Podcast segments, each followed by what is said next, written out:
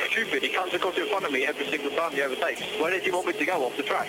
No! Stop talking to me in the braking zone! Who needs a poorly produced TBS selection show to give you all the March Madness you need on Sunday when you can watch IndyCar? Welcome back to Motorsport 101.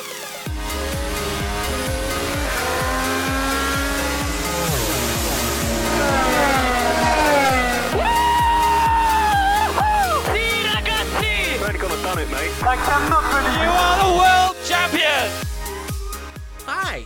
Um, my name is RJ O'Connell, and welcome to the Motorsport 101 podcast. You may notice that Andre Harrison is not here with his dulcet tones to introduce you to episode 126, where we're interview where we're going to introduce to you and review the IndyCar Grand Prix of St. Petersburg. Um, thanks, William Hill.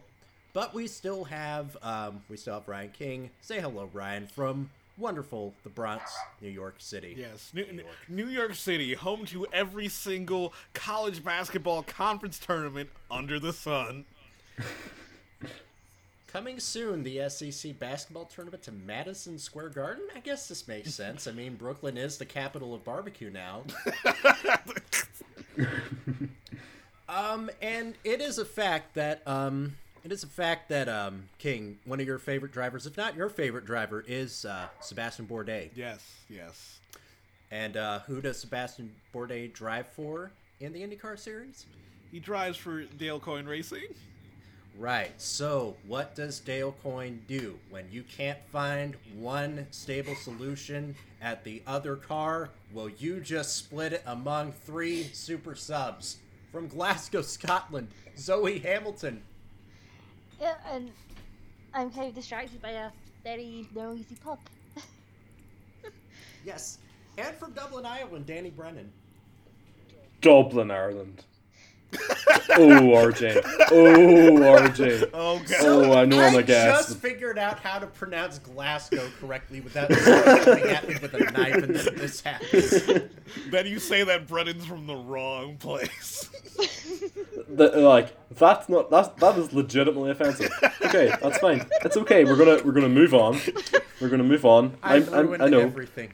I've ruined everything. I thought Speaking I was gonna which- ruin this. They let me back on again. I don't know why they let me back on again, but at least I didn't set it on fire this time. That's that's true. We we're already setting the building on fire. And hey, um, we're also granted by someone who is one degree of separation removed from being an IndyCar driver this weekend from Montreal, Canada. Charles Regenbold. Uh, Regimball, uh, no D. Oh no. But someone who does have a D in their name is Zachary Claman DeMelo, who finished 17th on his debut for Dale Coyne. That would be Zachary Claman DeMelo. Floyd's Came in all favorite of driver. Yes, we are all excited about the shoe magnet, the man with the with all the tattoos and all the privilege in the world. Um, Dre will likely be recording an episode of the Dre Brief at some point. You can check that out on YouTube.com forward slash Motorsport 101. Follow us on Facebook at Facebook.com forward slash Motorsport 101. We are on Twitter at Motorsport underscore 101. Uh, our personal handlers are at Harrison181HD, at RJ O'Connell, at Ryan Eric King, at Wee Zoe, at C Reginbull Racing, and I. Danny, what's yours? At Danny Brennan seventy two. Don't ask about the numbers. I'm just a strange person. That's fine. And of course, for those of you who want to support the show financially, you can back us on patreon.com forward slash motorsport 101, where just $5 a month gives you early access to Motorsport 101 and Bike Live on the Motorsport 101 network. Um, which is, it's a good time. It's a good investment. Trust me on this one. Right! IndyCar happened! Boy, did it happen this past weekend! Let's talk about that, shall we?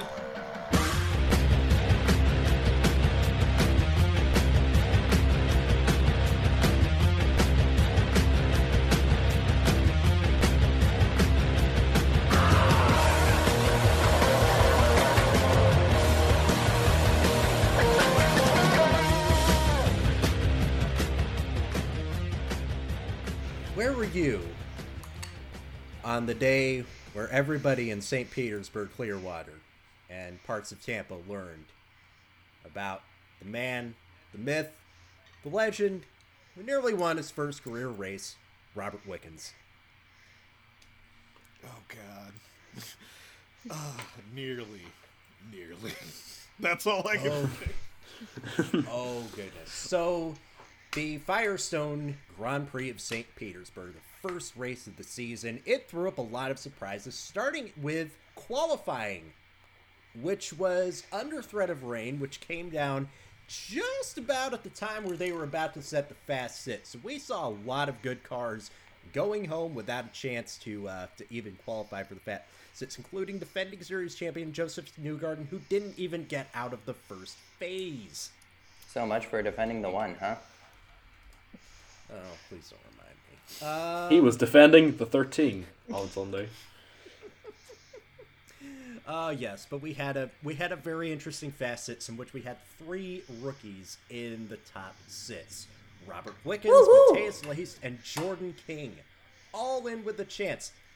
Um, and surprise, surprise, on a last minute lap dash for the finish, Robert Wickens took pole by nearly half a second over Will Power, becoming only the third driver in modern IndyCar history to start their very first race from pole. King, who were the other two? The other two were race winner Sebastian Bourdais and Nigel Mansell. Nice. What did what did Nigel Mansell go on to do? Oh, you know, he don't just um, won the uh, IndyCar series on his first try and then never appeared in the series again. Are you implying something about Robert Wickens' season? Hmm. Am I? Yeah, that he that he just wins it all and it's like, hey, um, I don't know where you would run off to, but run off to someplace. He does have unfinished business in DTM.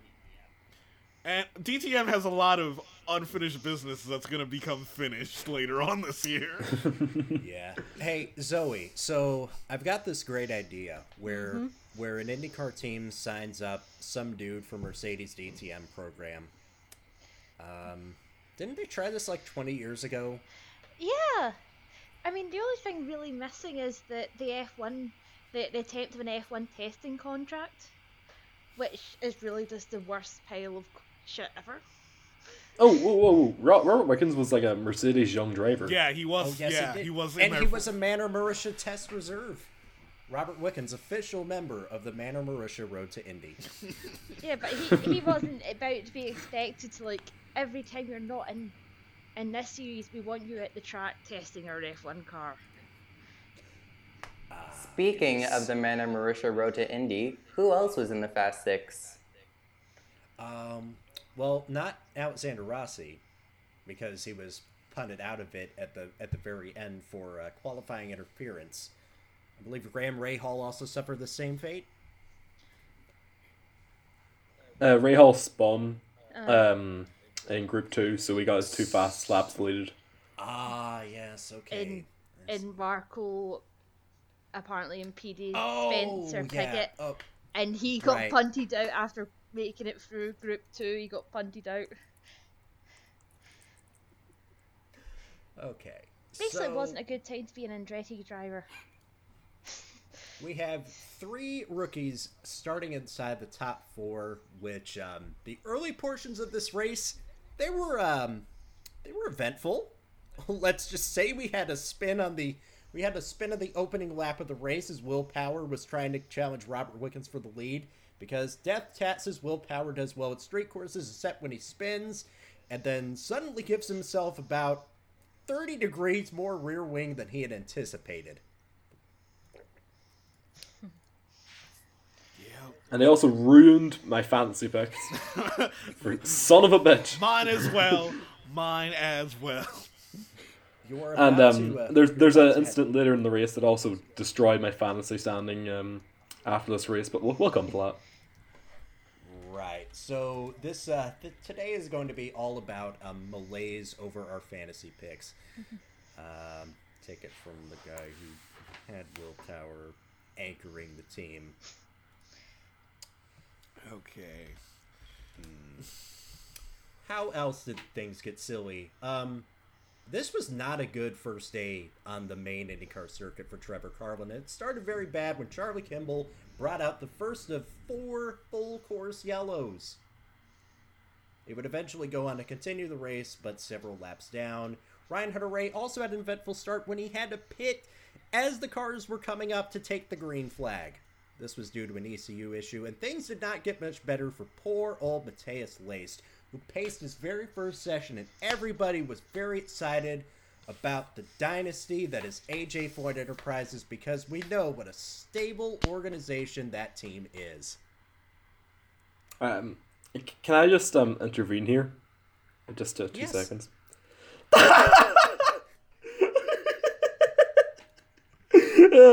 oh, sorry. I've been waiting to laugh for about a day. That was the funniest thing I have ever seen in my entire life. They actually turned the ship around, and they were still shit.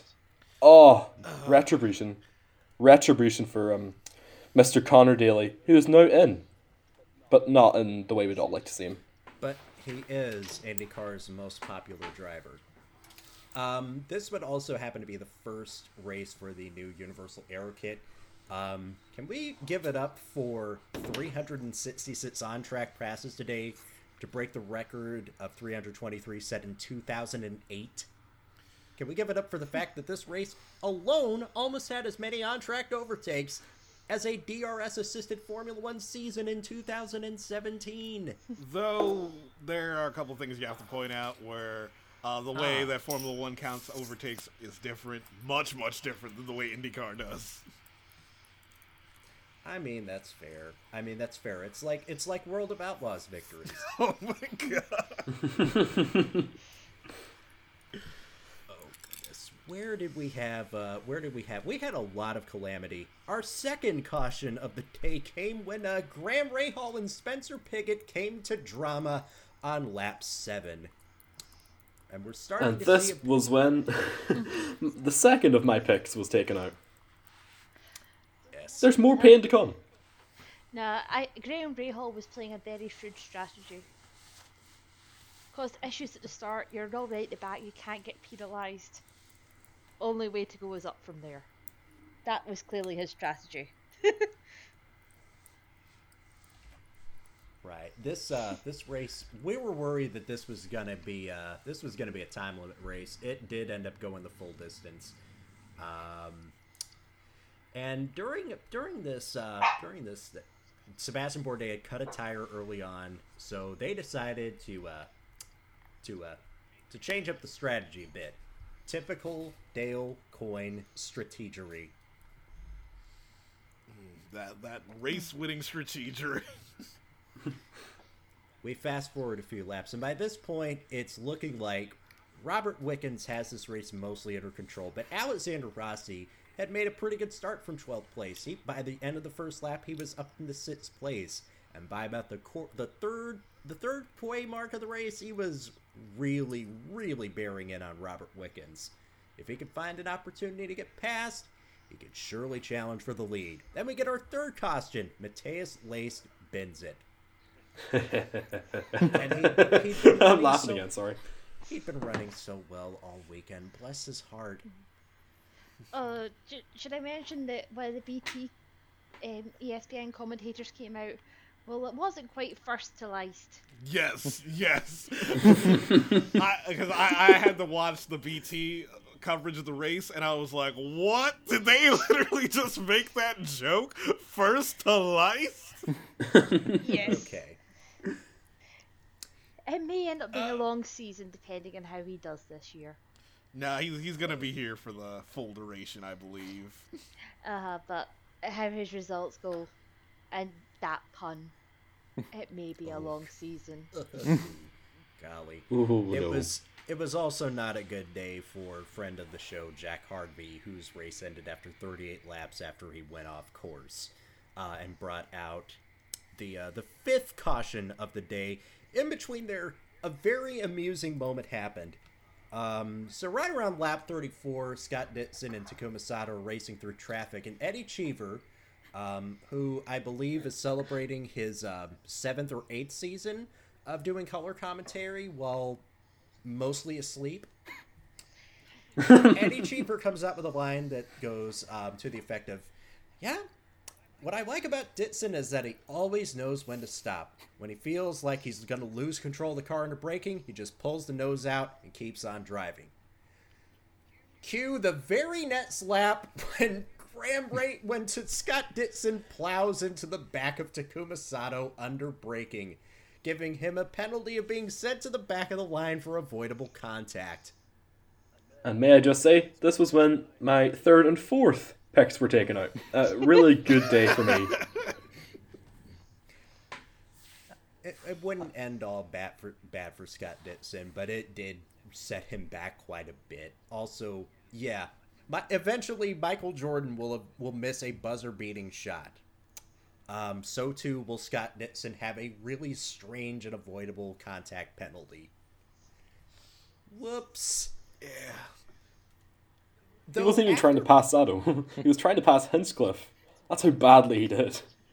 Oh God, it, it, yeah, it was it was pretty messed up. But after these, uh, after this melee of early cautions, we had a very clean race afterwards.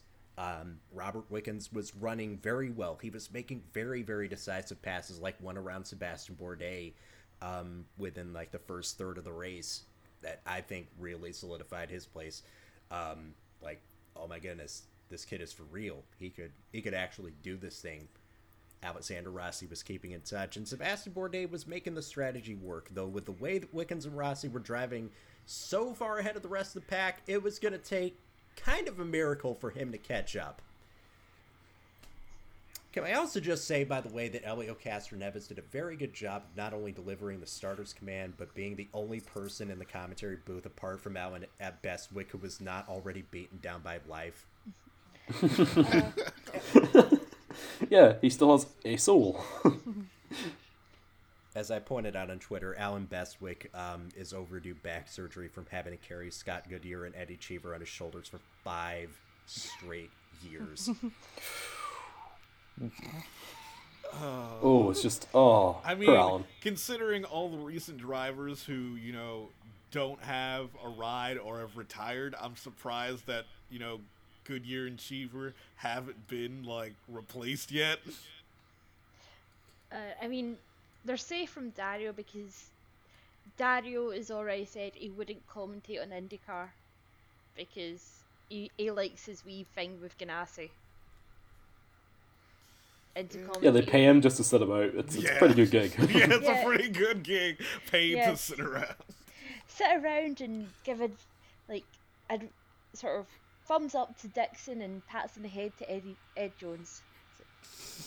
and occasionally get your headset on fire. oh, God.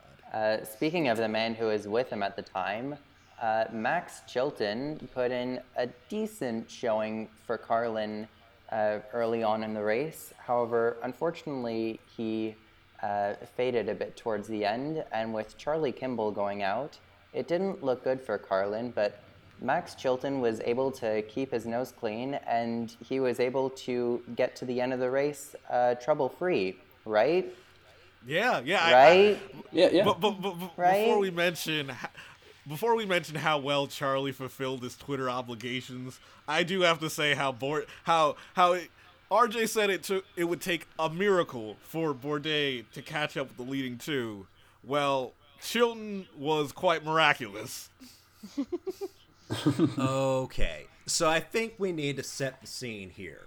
Um, we're in the final 10 laps of this race, and Alexander Rossi is still trying to catch up to Robert Wickens. He's had some opportunities to get past, but I believe, I, I want to say it was with five laps to go, he tries a pass on Wickens, gets really, really out of shape, and loses about two seconds um, off of the back of Wickens.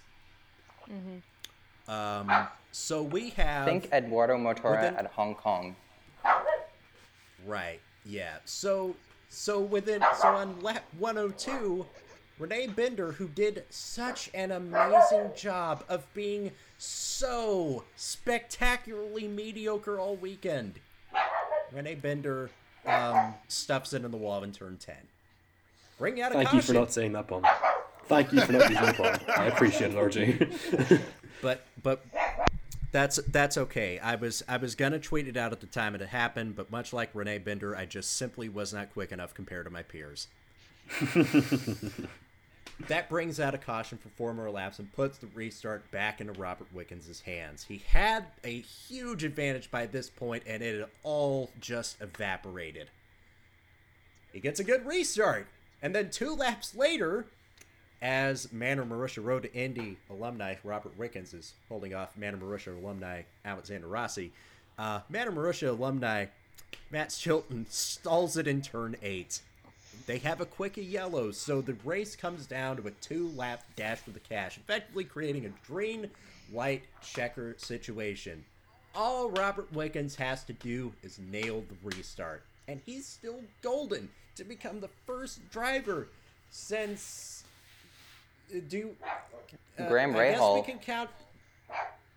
No, because Graham Rahal had had a season under his belt by then, Oh. and that wasn't even the first race of the season. Um, I believe it's go- uh, Monsieur Sebastian Bourdais you're talking about. no, because he didn't even win his first race. Yeah. You would have to go back to Buzz Calkins in the inaugural Indy Racing League event in 1996. he still counts as a true rookie because he was stepping up for Indy Lights that year. And if you don't wish to count Buzz Calkins in 96 in Orlando, then you can you have to go back to Nigel Mansell at 93 in Surfers Paradise. Then before him, Graham Rahal, Graham Hill in the 1966 Indianapolis 500 to find the last time a driver ever won their very first IndyCar race. Well, who could All ever he had- forget Buzz Calkins? I'm just saying. I mean, he, he was the man, you know? He absolutely Defined the generation of racing. He is the only man so generous enough to share his inaugural series title with another gentleman. um, yeah, we get the restart with two to go. Robert Wickens does not get as good of a jump. Alexander Rossi gets a great jump.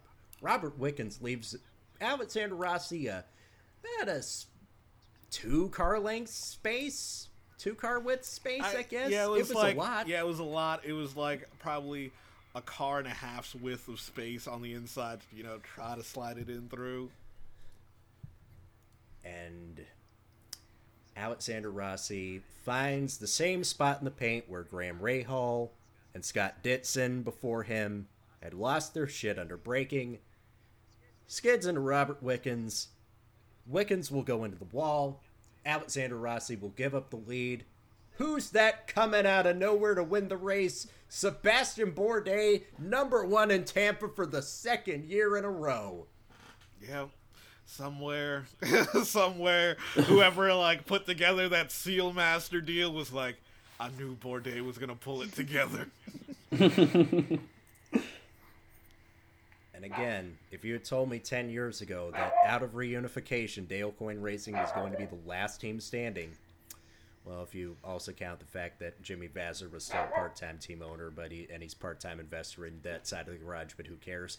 Uh, if you told me that they would still be the last team standing in the era of Newman Haas and Forsythe and all the others, um, you're lying yourself.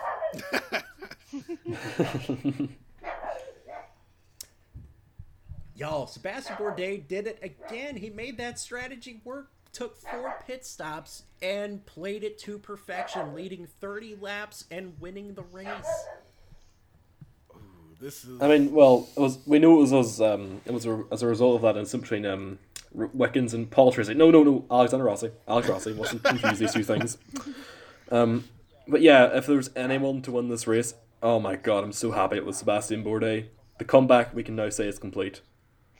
Man, that was so great to see. No, just it's not complete yet. If you remember how they went with Hinch, we're going to bench it It's not, times. yes, it's not complete until we exploit the career threatening incident that happened the year before.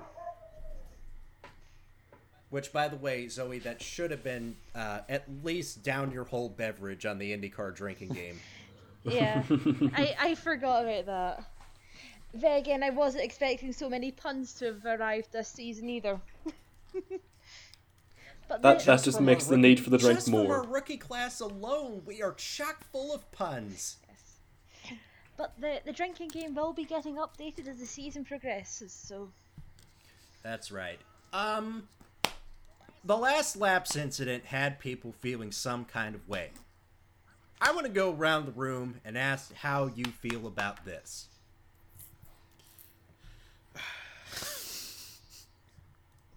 Now, I, I'm not sure if I want to. Cons- I, I'm not sure. Uh, Charlie, I'll come back to you in a second because I see your Discord handle of hashtag justice for Wickens. so I'm, so I'm sensing I, so I'm sensing I already twinning know with the you. answer to this.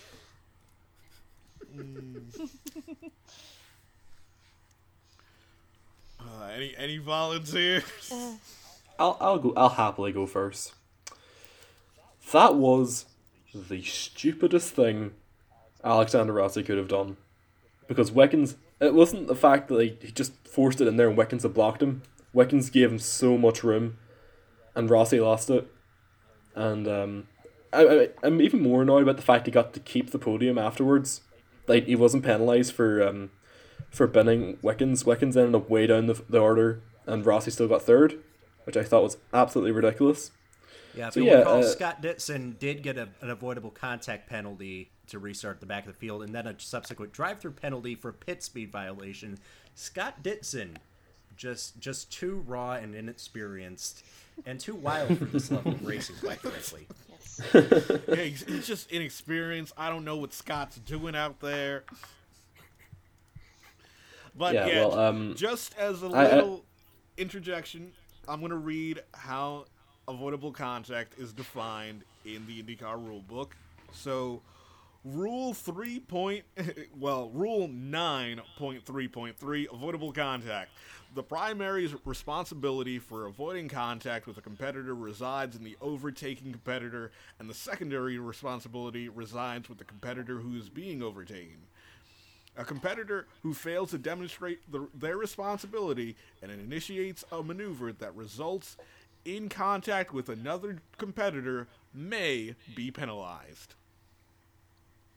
May, but as as Is we're, it May as we're as we're pro- as we're prone to find out, um, as Daytona taught us, as past situations and under, other IndyCar events have taught us, the rules are written down. Um, that's how they're defined. Sometimes they're not always interpreted as such. which I don't quite get because if anything, um, they need to be the one place they need to be enforced is when it's um happening for an elite of a race. Yeah, especially in the last few minutes. I, I kind of get the situation that it feels like, okay, if you're. This is one that me and Charlie and Ryan will get. Um, it's like at the end of a hockey game that's very, very close, and all of a sudden the refs just decide, we're not calling anything.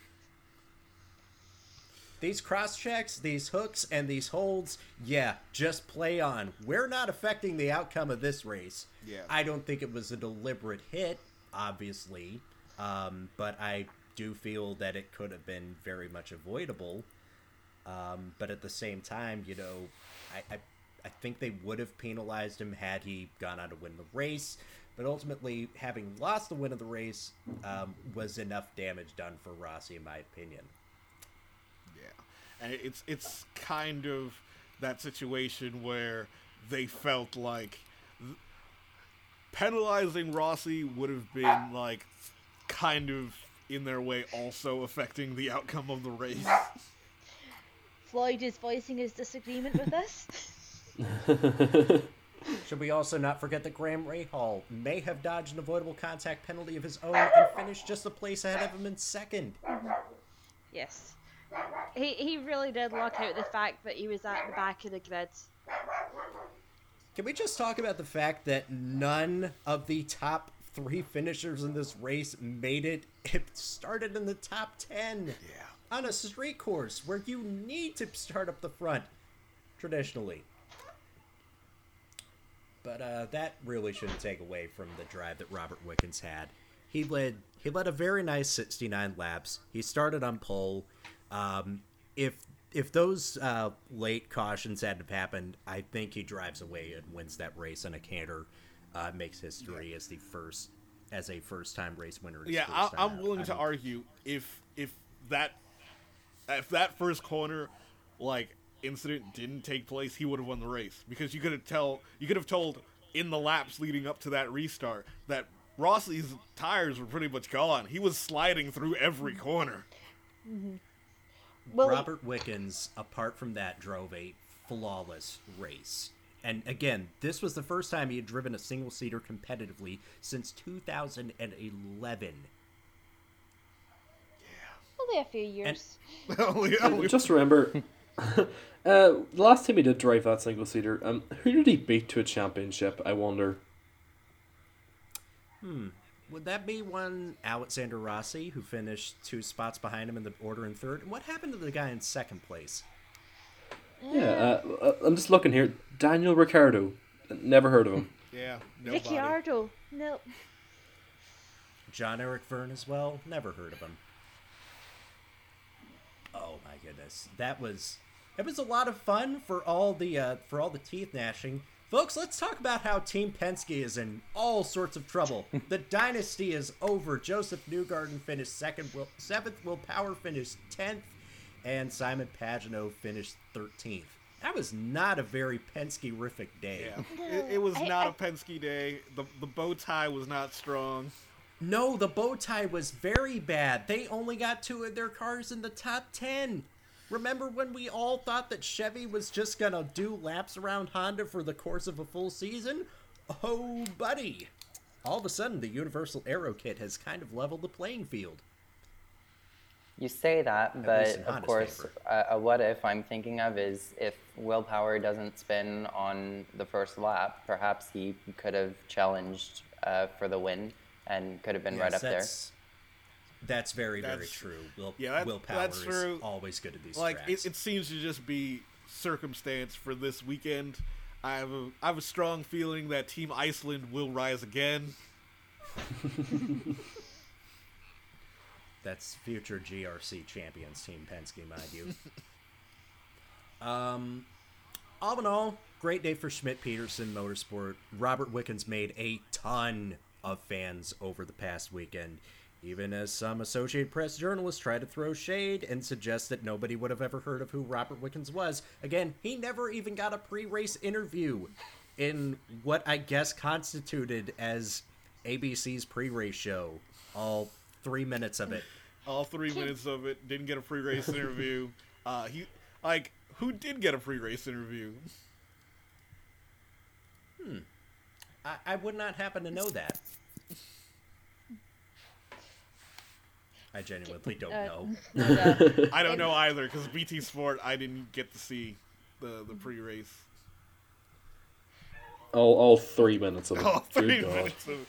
Good God like in heaven. I assume, I assume if the pole if the pole winner didn't get interviewed, then like nobody got interviewed.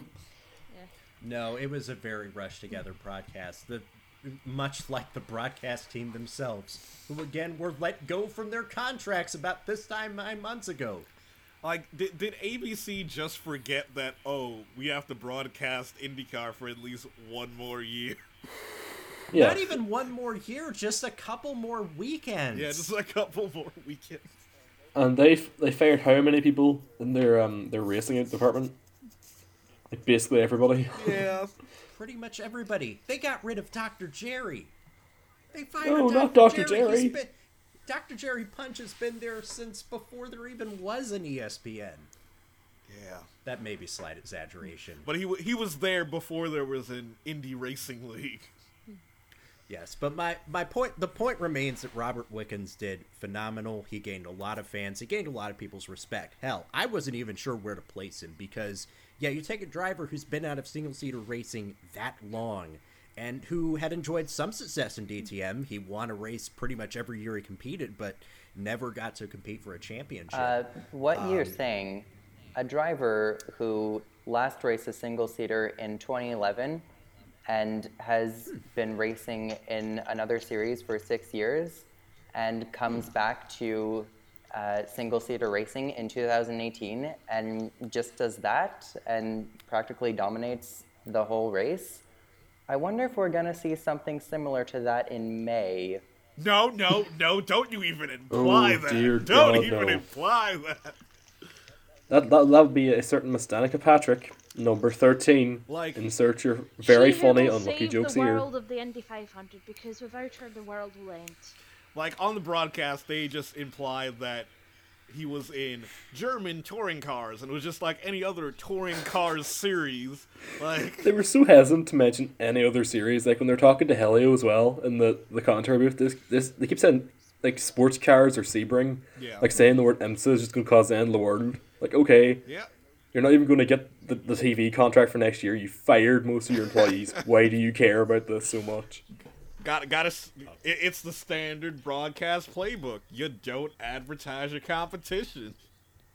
Yeah, especially when the compet- especially when you have Pirelli World Fa- Challenge on the support bracket, which, by the way, whoo, buddy, oh, oh, buddy, Alvaro Parente, you escaped a big one down at turn ten. Oh boy. Um, honestly, though, uh, it goes back to the point that I was trying to make, like about this time last year when Bourdais won this event. Um, at some point, we're going to appreciate how good Sebastian Bourdais really is as a four-time back-to-back-to-back-to-back champion with over 30 professional top-level wins before and after unification, a Le Mans class winner, a two-time overall winner of the Daytona 500, and he doesn't even turn 40 until next year, and he's still got plenty left in the tank, and he's doing this all with the team with the smallest budget in all of IndyCar. God, like I, I, I know how slightly unlikely it is, but man, a fifth title would be so sweet. Oh my goodness, it would be it would be outstanding. Um, why don't we break down the uh, the running order of this Firestone Grand Prix of St. Petersburg? Won, of course, by Sebastian Bourdais, who led 30 laps en route to victory in 110 laps. Average race speed 86.207 miles per hour, 11 lead changes, 25 laps under caution. Time of the race 2 hours 17 minutes, 48.4954 seconds. Graham Rahal finishes second ahead of Alexander Rossi. Um, take that for what you will. Um, James Hinchcliffe, who ha- who quietly had a very good day despite being overshadowed much of the day by his teammate, comes in fourth in his first race working with Leena Gade. Ryan Hunter-Reay came back from the first lap drama to finish fifth. Um, in case you were wondering, many people were wondering if Ryan Hunter-Reay was starting to lose his status as the alpha dog of Andretti Autosport. Um, I think he might have something to say about that. Ahead of Scott Dixon in sixth, who again recovered from his two penalties to, to put in a solid result. Josef Newgarden again was the best of the Penskes in seventh, and he was nowhere for much of the day. Ahead of Ed Jones, who quietly picked up a top 10 finish in his very first day with Chip Ganassi Racing. Marco Andretti had a pretty solid day of his own, finishing in ninth place and Will Power, despite um, despite his uh, sudden ultra high downforce setup with a damaged rear wing, finishes in tenth, ahead of Tony Kanaan, who himself spun in the opening lap and recovered to finish eleventh. Takuma Sato in twelfth after his incident, um, finishes twelfth. Simon Pagenaud in 13th. Gabby Chaves in 14th was running solidly in the top 10 for most of the day for a team that had never driven a street race race. I feel like 14th doesn't do him all the justice that he should because he had quietly a pretty good day on the track. That rounds out all of your lead lap finishers. Spencer Pigot in 15th, Zach Veach in 16th, Zachary Claman DeMelo in 17th, all finishing one lap down.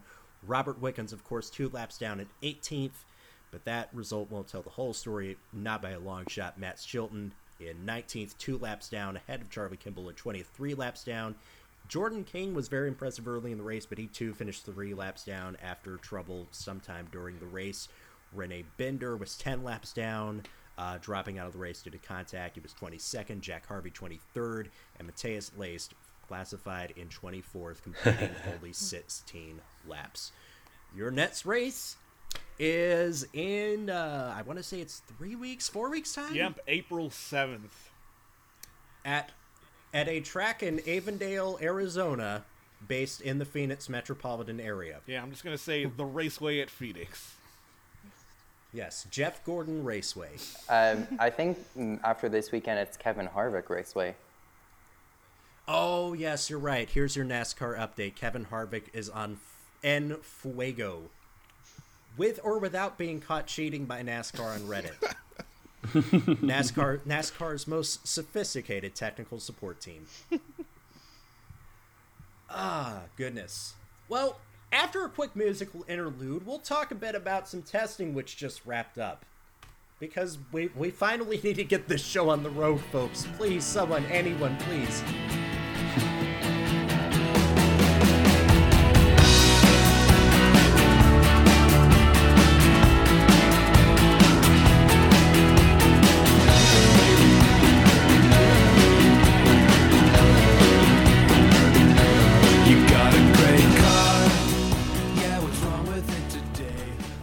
Survived. We've survived eight days of testing. You can turn down the uh, the Freddie Mercury and Montserrat duets. We are no longer in Barcelona. Um, yeah, so testing was definitely a thing. We had eight days, and if you are a fan of Mercedes AMG Petronas F1 team, how many Mercedes fans we got here? Say hey! Hey, Say hey, Chris. I know you're listening. All right, okay. So Mercedes, well, they're in very good shape. They did more laps than any other team. Uh, they didn't have the eye-popping, um, ultra-fast lap times. The fastest lap of the test was still Sebastian Vettel's 117.182. Um, but the pretty much the consensus says that hey, their long race pace is still at least a half the second to the good of everybody else. Yay? Question mark. Are we supposed to be happy with this, or, or not? uh, meh. Guys, um, I- I'm really surprised that um, McLaren Renault aren't going to. They they weren't up there.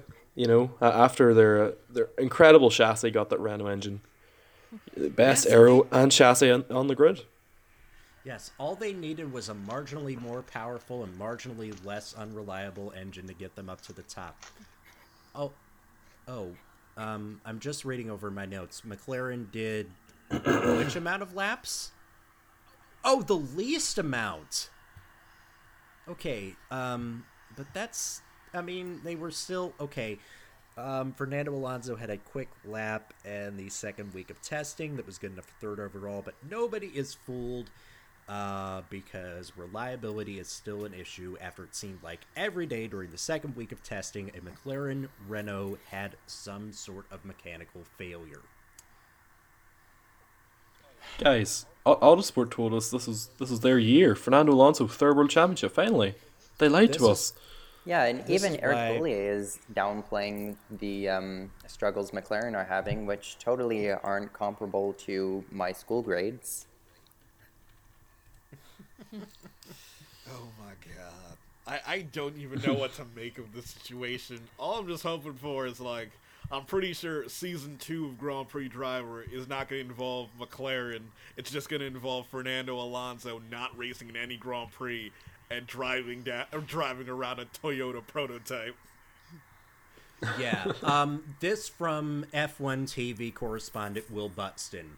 Um, summed up in 280 characters. McLaren, wretched testing, whether small issues creating big delays or big issues hidden as small as you can't get back lost time. And when the car was running, the pit stops were shambles. Headline quick laps on hypersofts fooling nobody. Boullier was short and clipped in interviews. He's worried. Dude, I'd be worried too, because you're probably going to be fired. Oh my goodness. Yeah, you've you've changed the engine. Um you've changed your supporting driver. The only thing that's left to change are the team manager and if he decides to get bored with this for good, your lead driver as well. Enter Lando the Oh, but- Mando. yeah, oh by the way, uh testing overall in the speed trap, McLaren's Fernando Alonso 324.3. Where were Toro Rosso in comparison with the same Honda engine that was dragging McLaren down for the last three years? Pierre Gasly, 333.3. Nine clicks faster. Oh, that VTEC. That VTEC.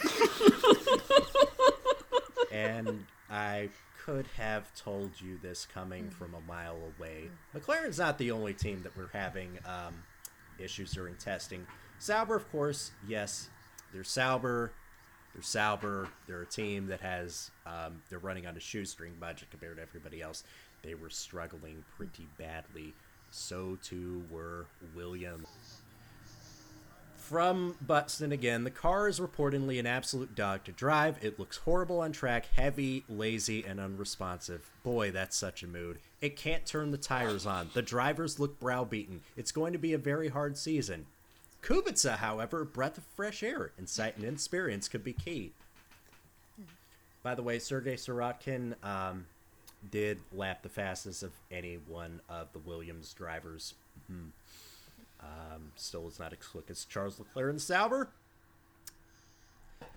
Oh, but let's uh, let's pour through these numbers. There were a lot of numbers here to here to do. Um, Mercedes, of course, hit a thousand laps. Ferrari second most with 929. Toro Rosso did 822 laps, good enough for third on the board. Pierre Gasly and Brendon Hartley were solidly middle of the table throughout testing. And the Honda engine, just by themselves, uh, did about 4,000 kilometers. We were starting to see this engine come good. Um, I think McLaren are again gonna gonna regret that that relationship got as bad as it did.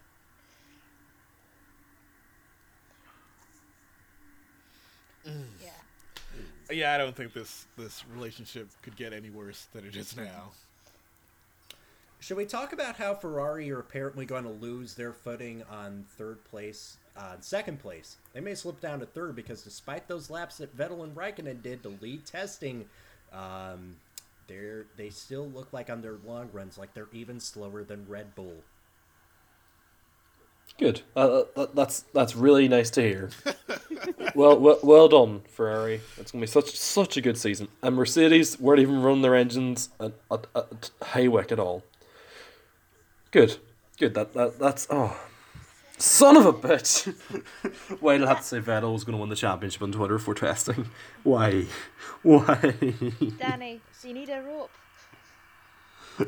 oh, oh, I already have one those, Zoe. It's, it's it's ready to go for Australia.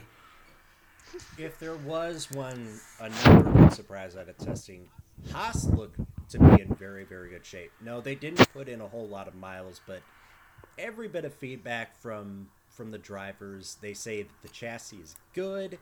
Uh, the tire corrective lap times, according to Buxton, say put them less than half a second off the Ferraris. And if that plays out to be true, Haas could get some podium finishes, and we know that they're good to start the season. Um, my concern is whether or not they're going to be able to sustain that for the whole season, because the one thing I've known through their first two years is that Haas will get out of the gate strong and then taper off towards the end of the season, particularly as the brakes start to go out on Romain Grosjean's side of the garage. Do you think we have a new king of the best of the rest? A new king of the midfield, if we will? I hope so. I really hope so. Yeah, because It's, it's just cool to have an American team finally do well, like really well. I hope for Gene's and sake. hopefully it'll help. Maybe they can do all the promotional work that um ESPN aren't going to do for F one. Oh no, but we did have an ESPN F1 commercial during the IndyCar broadcast. It, it lasted all of 15 seconds, but it was there. Um, King, are you excited about Renault? They they look like they were about fourth best. yeah, I, I really think that Renault are going to prove to be the best of the rest. Because it, it's more of, I feel like Renault is going to be the best of the rest because I see no other serious contenders to that title. Oh goodness. Yes, and even Sebastian Vettel is saying, please do not read too much into our our lap times at Ferrari. Even he's You off know- the narcotic. Uh, for more for more on this, you can check out next week's Motorsport 101, our Formula One season preview, which will have Andre Harrison back, and we'll talk. We'll tell you all the reasons why Mercedes are definitely going to win the 2018 Formula One World Championship in a landslide. So, guys, guys, I, I have two big pieces of news from our favorite electric championship, Formula E. Ooh, yes. Tell us more. Yes. Well, for despite not being on the calendar this year due to the historic Monaco Grand Prix, next year Formula E will race on the full-length Monaco Grand Prix circuit. Nice. and that's going up the hills and down them as well. Oh my god, the replies. The replies to all the stories about to, to all the, the posts about this story saying that do they have the power to go up the hills? I'm like, yeah, a guy on a bicycle has enough power to go up a hill. and I'm like, Are you sure though? yes, I'm hundred percent certain that these cars. Oh yeah, but uh, like they're in a milk float, in it. Like uh, four kilowatts of power. N- Never make it up. yeah. So I mean, these cars these cars only have instant torque. yeah, Yeah, exactly. it's not like they have no torque. Um, what is our other Formula E news that we have that to share? the that uh with the FIA World Motorsport Council meeting uh last week they had to approve all the things for the upcoming Formula E season that they could possibly implement. One of the things that they will have is that during the race that they've asked that the cars have two different power modes available to use during the race where they stated that there will be a regular level of power and a high level of power don't know how this could be implemented during the race, but it's seen as being an option to the fact that there won't be any car swaps that next year, that there won't be any car swaps, that there won't be uh, any pit stops for tires because Michelin is against that idea. I have a feeling that they're going to use high power mode, much like push to pass. That there's only going to be a certain amount you can use during the race. Because it, it's basically going to be that. Otherwise, you know, what's the point of having the low power mode if you don't really set the regulations like how much you can use of either one at any time? Yes, and yeah, they they stated that the the gap in performance between the uh, regular power and high power will be about a second a lap. Mm, These cars are going to just haul. They're going to do 170 in old money. Yeah. Imagine what Buemi, Degrassi, and Napter are going to do with that and the fan boost. Also, there's we don't know if fan boost will be around next year. Oh. Oh no! Oh, I'm gonna miss it so, much. sad. How can we contribute to the sport as fans now? I, I have a oh, feeling. oh, no. fan, I have a feeling fan boost will be around next year, but nothing has confirmed or denied that. It was it was a very funny thing, you know, when we when FanBoost was first launched, and I believe the the the all the hubbub was like, oh no, this is counter this is counter to motorsport. It's effectively going to make fans determine who wins the race. And now we're just tired of it because it's like, dude, it's the same two or three people that win it every week. Yeah, and it's pretty much like a push to one pass. And also, little tidbit of news that's kind of a side story to the the two power boost thing. Next year, there will no longer be a point for fastest lap. Um. So so no. So no 2016 London E Prix Memorial fastest lap points. Though oh, there that will, was so entertaining to watch. though there person. will be a bonus point. There'll still be a bonus point next year for quote, uh, quote, the most efficient driver. Right, right. So if you get knocked out like turn one, lap one, and you've used like a percent of your e- energy, does that mean you get that point? Uh, no, Congratulations, I you believe win. I do believe it's the the same uh the same amount of distance completed that you need to have finished to be you know classified as a finisher. So you have to do about ninety percent of race distance. Ah, No, damn it. They they should just let me galaxy my brain all the way to 11 points in the world championship Though just by starting and parking. they they start and park strategy. they they, the butt of the ear strategy. Hell they, yeah. they haven't officially released what most efficient will be defined as, but quote it will be a new energy management parameter. Ah. So we gotta wait and Hmm. see. Um, big news in the in the work to consolidate the ladder to Formula One. They've done it. It's official, y'all. Uh, Holy also, shit. the the World Motorsport Council has officially granted promotion of the new International Formula Three to Formula One management, meaning that the long rumored merger between GP3 and European Formula 3 will happen next year, and the new International Formula 3 will be a support series like Formula 2 to Formula 1, and I'm pretty sure they have they're going to run 9 or 10 rounds next year. Yes, and how terrible it is that FIA's overreaching bureaucracy has given Formula One a consolidated ladder to the top level of the sport. You know, just like IndyCar has, and MotoGP has, and NASCAR has to some extent. How dare they? How dare how dare they how dare they effectively manage this sport? Hashtag liberty out, y'all. Hashtag liberty out. Hashtag more like tyranny media, am I right, folks?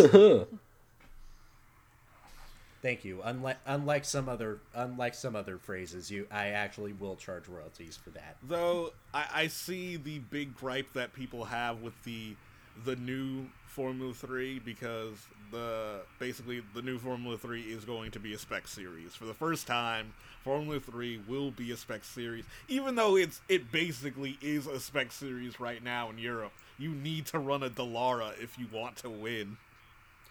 Right. I was actually I was actually talking with a driver who raced in Formula 3 about a decade ago, and even back then it was still mostly Dallaras. You don't want to be with like some off-brand chassis like uh like for instance like a dome. Yeah. Um are we sure yet if it's going to be like just an evolution of what we know as Formula 3 now or is this just going to be GP3 with a different name? Uh, is that just going no, away no, no. entirely? It will be a Formula Three uh, regular like rule set. They do run, you know, two liter engines and everything. Basically, GP3 will cease to exist, and those teams will either choose to leave or join Formula Three. I'm hoping it's the Or even latter because that means that we'll get uh, mid 2010s Formula 3 racing again. But it's oh my goodness. it's also expected that uh, it's still the same. It's still the same format. So you know there'll be three races each round. Uh, right now they're not sure about the limit.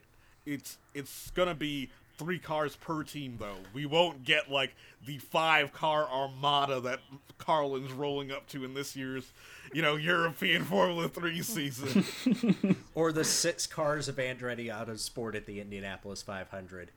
so we're either gonna see 27 or 30 cars next year. You know what this means, though, with uh, with Formula Three now being on the F1 support ticket. That now means the Pau Grand Prix is going to have to find a new series to center itself around. Ooh, my gut feeling is that uh, it'll probably be French Formula 4, which this year for the first time is an FIA Formula 4 championship. Nice. I also wonder what it what effect this is going to have on some of the other Formula Three based championships. Your Euro Formula Opens, your All Japan F3s, which Well- still in good health. What is expected to happen is that all the other Formula 3 championships will be uh, basically Formula 3B. It'll be a feeder series for this international Formula 3 because apparently the FIA want to set up a European replacement to the defunct European cha- well set to be defunct European Championship. Which would make sense. Yeah. Because which effectively you're making Formula Three and a half now. Yes. So basically, what they wanted to do is try to set up a merger between the less, you know, the the less prestigious European, cha- like yes, less prestigious national Formula Three championships that still exist in Europe. Or what used to be the British Formula Four Championship now operating as BRDC Formula Three. Yes. And it's like no news has been made about the progress in those negotiations, but hopefully hopefully they get something sorted together because there there's already, you know, Formula 3 Asia Championship, there's Formula 3 in Australia, obviously we already mentioned Formula 3 in Japan. That pretty much Formula 3 is a lot stronger than it was a couple years ago. and this despite having less runners in it. Um, can we also talk about uh, the fact that Um, surprise! We had a non-Lando Norris leader of the final day of Formula Two testing. It was George Russell, the other top of the line, can't miss British prospect. And they're like, "Oh, there's no British racing talent." We're like, "Whoa, what are you talking about, fam?" There's just there's just no top of the line British racing drivers. Where would we find them? Yeah, we Did we you not see? Did you not see Motorsport do that article? It was kind of a.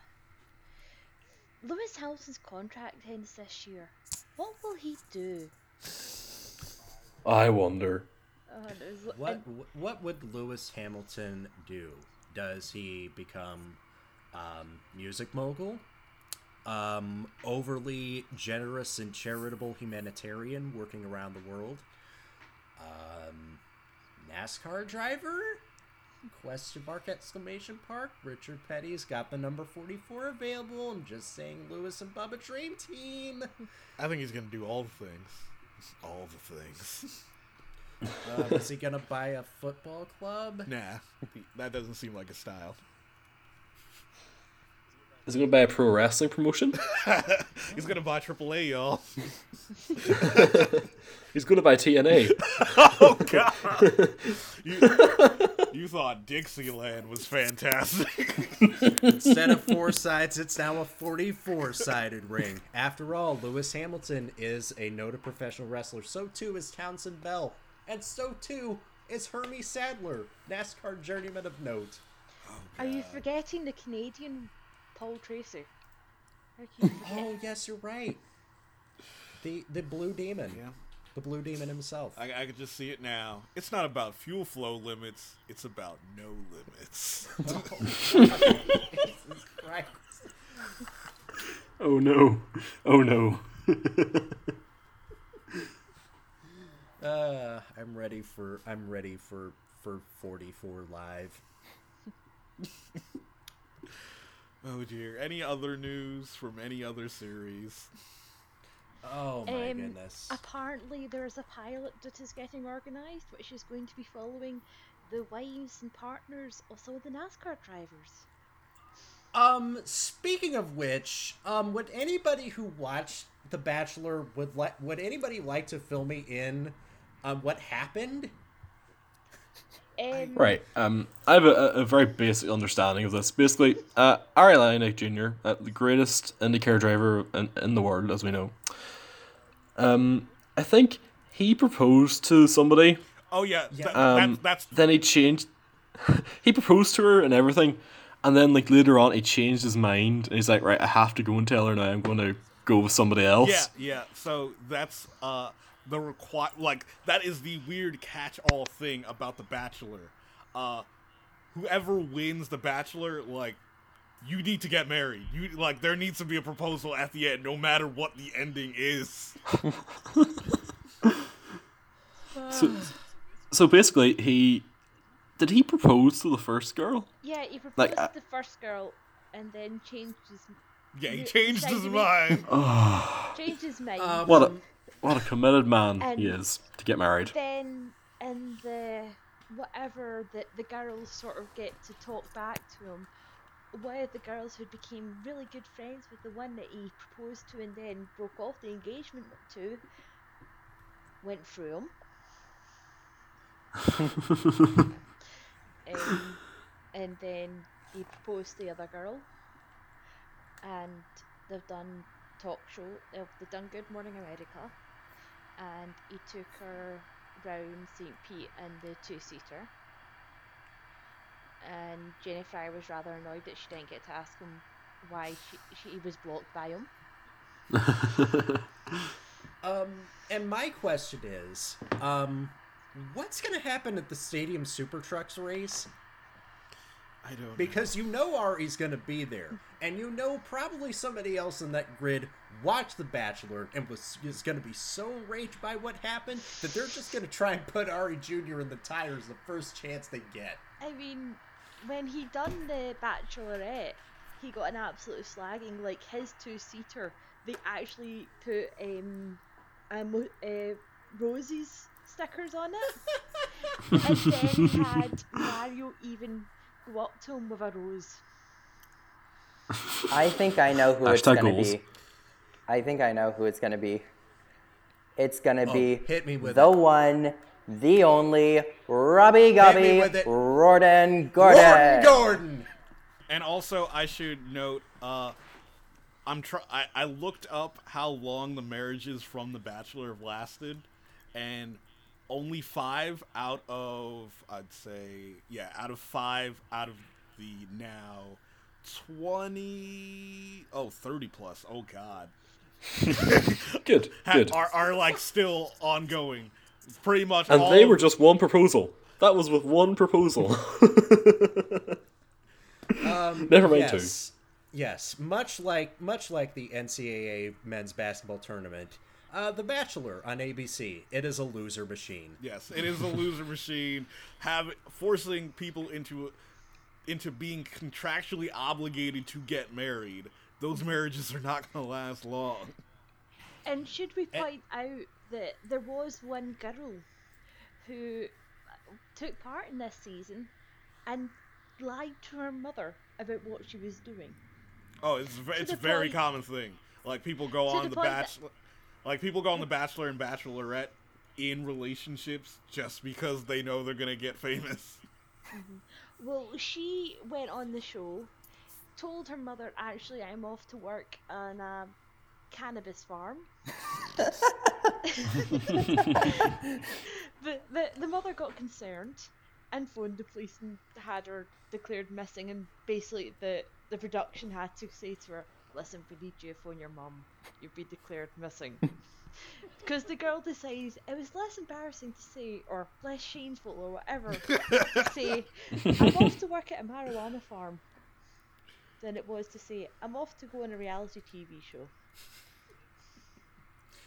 Um, what else did we have at St. Petersburg apart from reality show conflict and actual conflict out track? We had to Indy.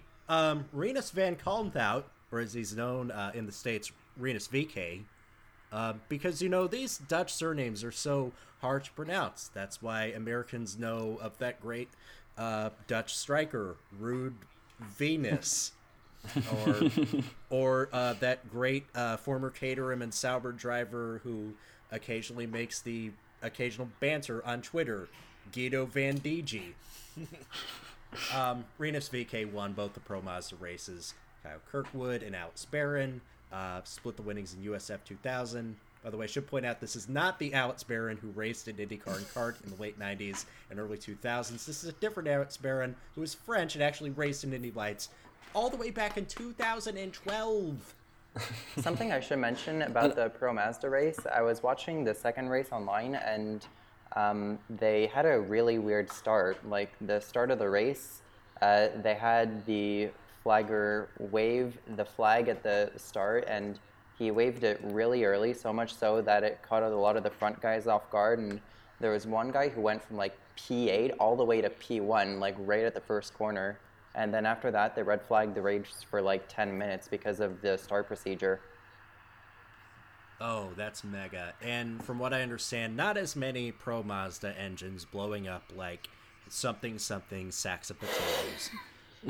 Which gets us to Indy Lights. Patricio O'Ward taking his first win in the first race and looking good to, to win the second race until he went off at turn four, I believe, and Santi Urrutia went on to take the victory. It was still a Latin American beatdown in Indy Lights, which only had nine cars for the weekend and then only eight for the first race when Eric T was bending in qualifying.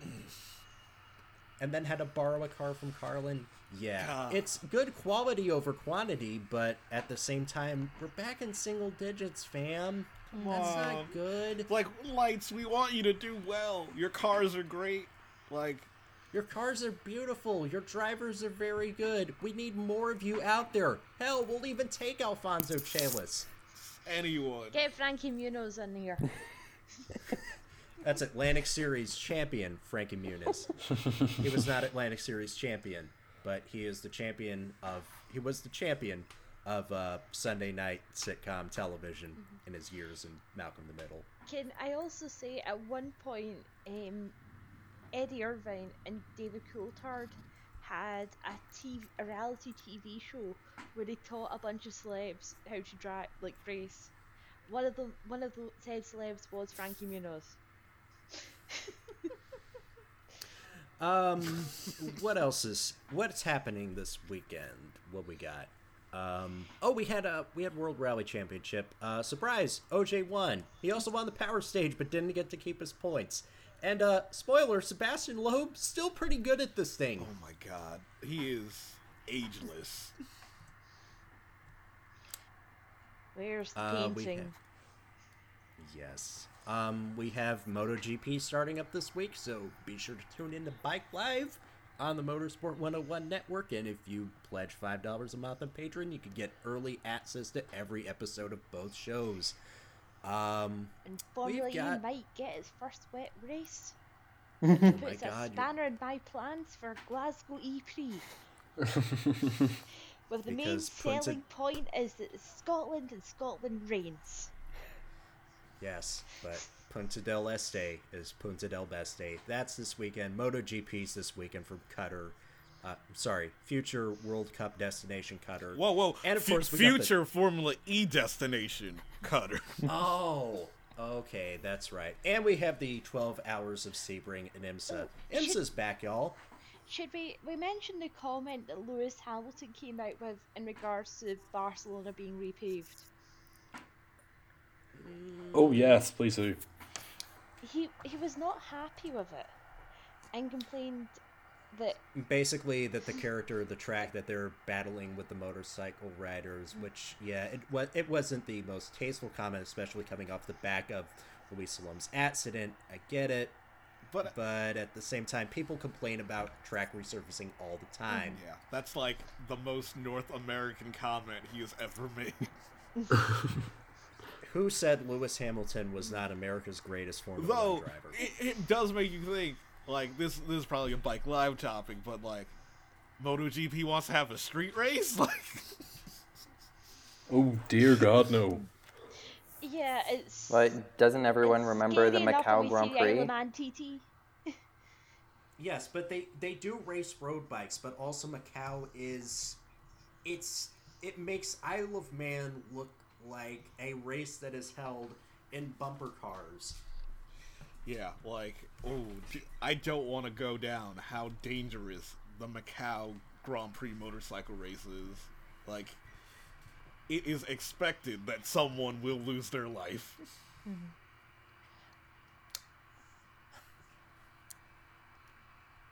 Which is, you know, it, MotoGP on a street circuit, no matter how big it is, that does not sound like it's going to go well. Nope, just Because the bikes are that much faster. I Oh mean, dear God, no. It's like you you hear all this stuff of like the Isle of Man TT, and I've forgotten the name of the one that's in Ireland. uh, There's Oh, the Um, the Northwest 200. yeah, and so the crashes you see in that one, and those bikes aren't as fast as the MotoGP ones or as powerful, so it's a wee bit. Mm, I don't know. Yeah. I think I think I think it was a very poorly thought out comment. I mean, it's not the first time that we've had this debate of motorcycles versus Formula 1 and who who who gets direction of the track because keep in mind we had the huge fuss over the re- over the runoff of Parabolica being repaved over for bikes. That was uh that was that was not too that was very recent. Remember how everyone was terrified that Monza was gonna get like changed completely because of the super bikes and how that like didn't happen? Oh my goodness, it's like they turned Monza into a thir- 3 8 mile short track now. They turned Monza into a football stadium. What the fuck? they turned Monza they turned Monza into a drawing of Pop Team Epics characters. Oh goodness. This show is already on fire and ablaze. It started off that way. Um do we have any other breaking stories? We have we have a big show coming up this weekend. Our Formula One season preview. We have two shows on the Motorsport 101 network. We have a Dre brief probably coming um, sometime earlier this week, which you may have already seen by the time you listen to this. Sorry, Dre. Yeah. One thing I forgot to mention during our IndyCar segment is I love the new camera angles. Oh my goodness. How did we forget about the new camera angles? Dog, that nose cam is fire. Nose We get cam's more fire. visor cam. Yep. They're like, hey, we heard you like all these new experimental camera angles, so we're gonna give you even more experimental camera Even- angles. We're actually gonna use them during the broadcast now. That's awesome. So would Formula One embrace all that technology in a timely manner? Well, it makes all the sense in the world. So no. So I mean, I I will bring it up again. Their their their camera on the top, which can only look straight ahead or straight back, it can't follow the other car. It's like. Like I did also see a lot of like when it was brought up by Will Buxton and a couple other people, um, the sort of the the F1 ones complaining about it, how it was motion sickness and all that. It's like, do you not remember the, the jaunty camera you, you used to all gush about on Senna's car? When you saw him do that lap of Monaco. It's basically that. Nah, nah, it was the 80s. Technology wasn't advanced back then. We have higher standards now.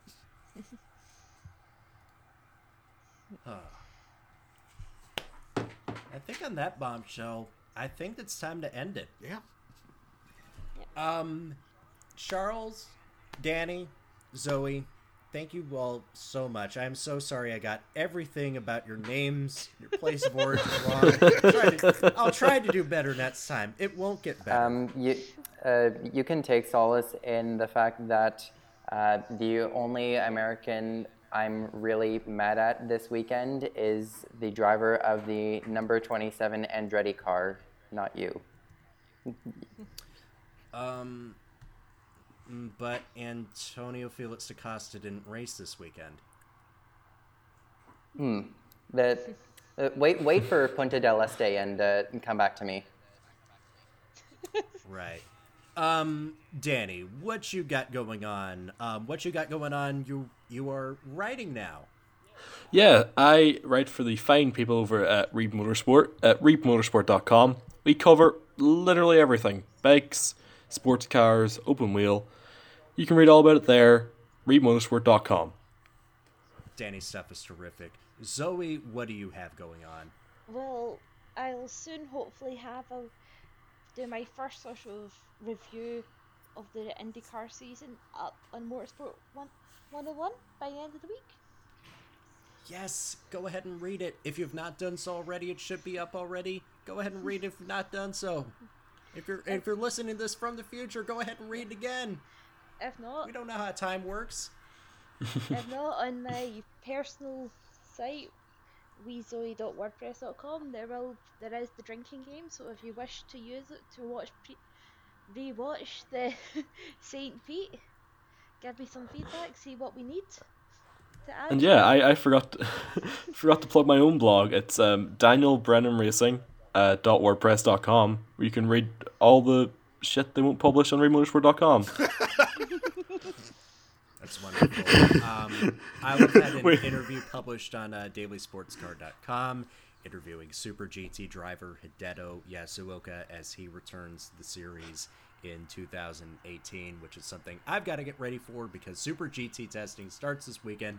And oh my god, I am so ill prepared for everything, and I am always fatigued of what the fuck just happened on episode 126 of Motorsport 101 good um, things good good things. Again our website motorsport101.net you can follow us on youtube and on facebook at backslash motorsport 101 we're on twitter at motorsport underscore 101 our personal twitters at danny brandon 72 at c reginald racing at we zoe at ryan eric king at rj o'connell at harrison 101 hd and if you love us enough to back us with your money patreon.com forward slash motorsport 101 from a way too packed booth featuring Charles Regible, Hey, Danny Brennan, Zoe Hamilton, Ryan King, and myself, RJ O'Connell.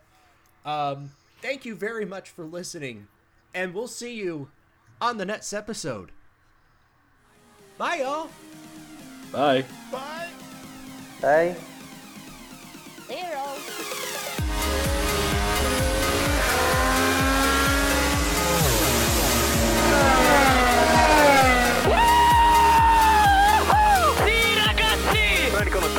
And done it, mate. You are the world champion!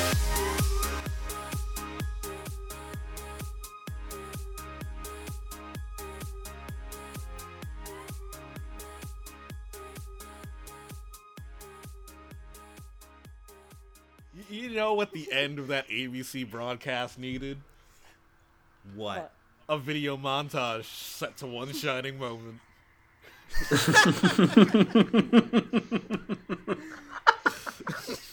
Gene Simmons, where are you at?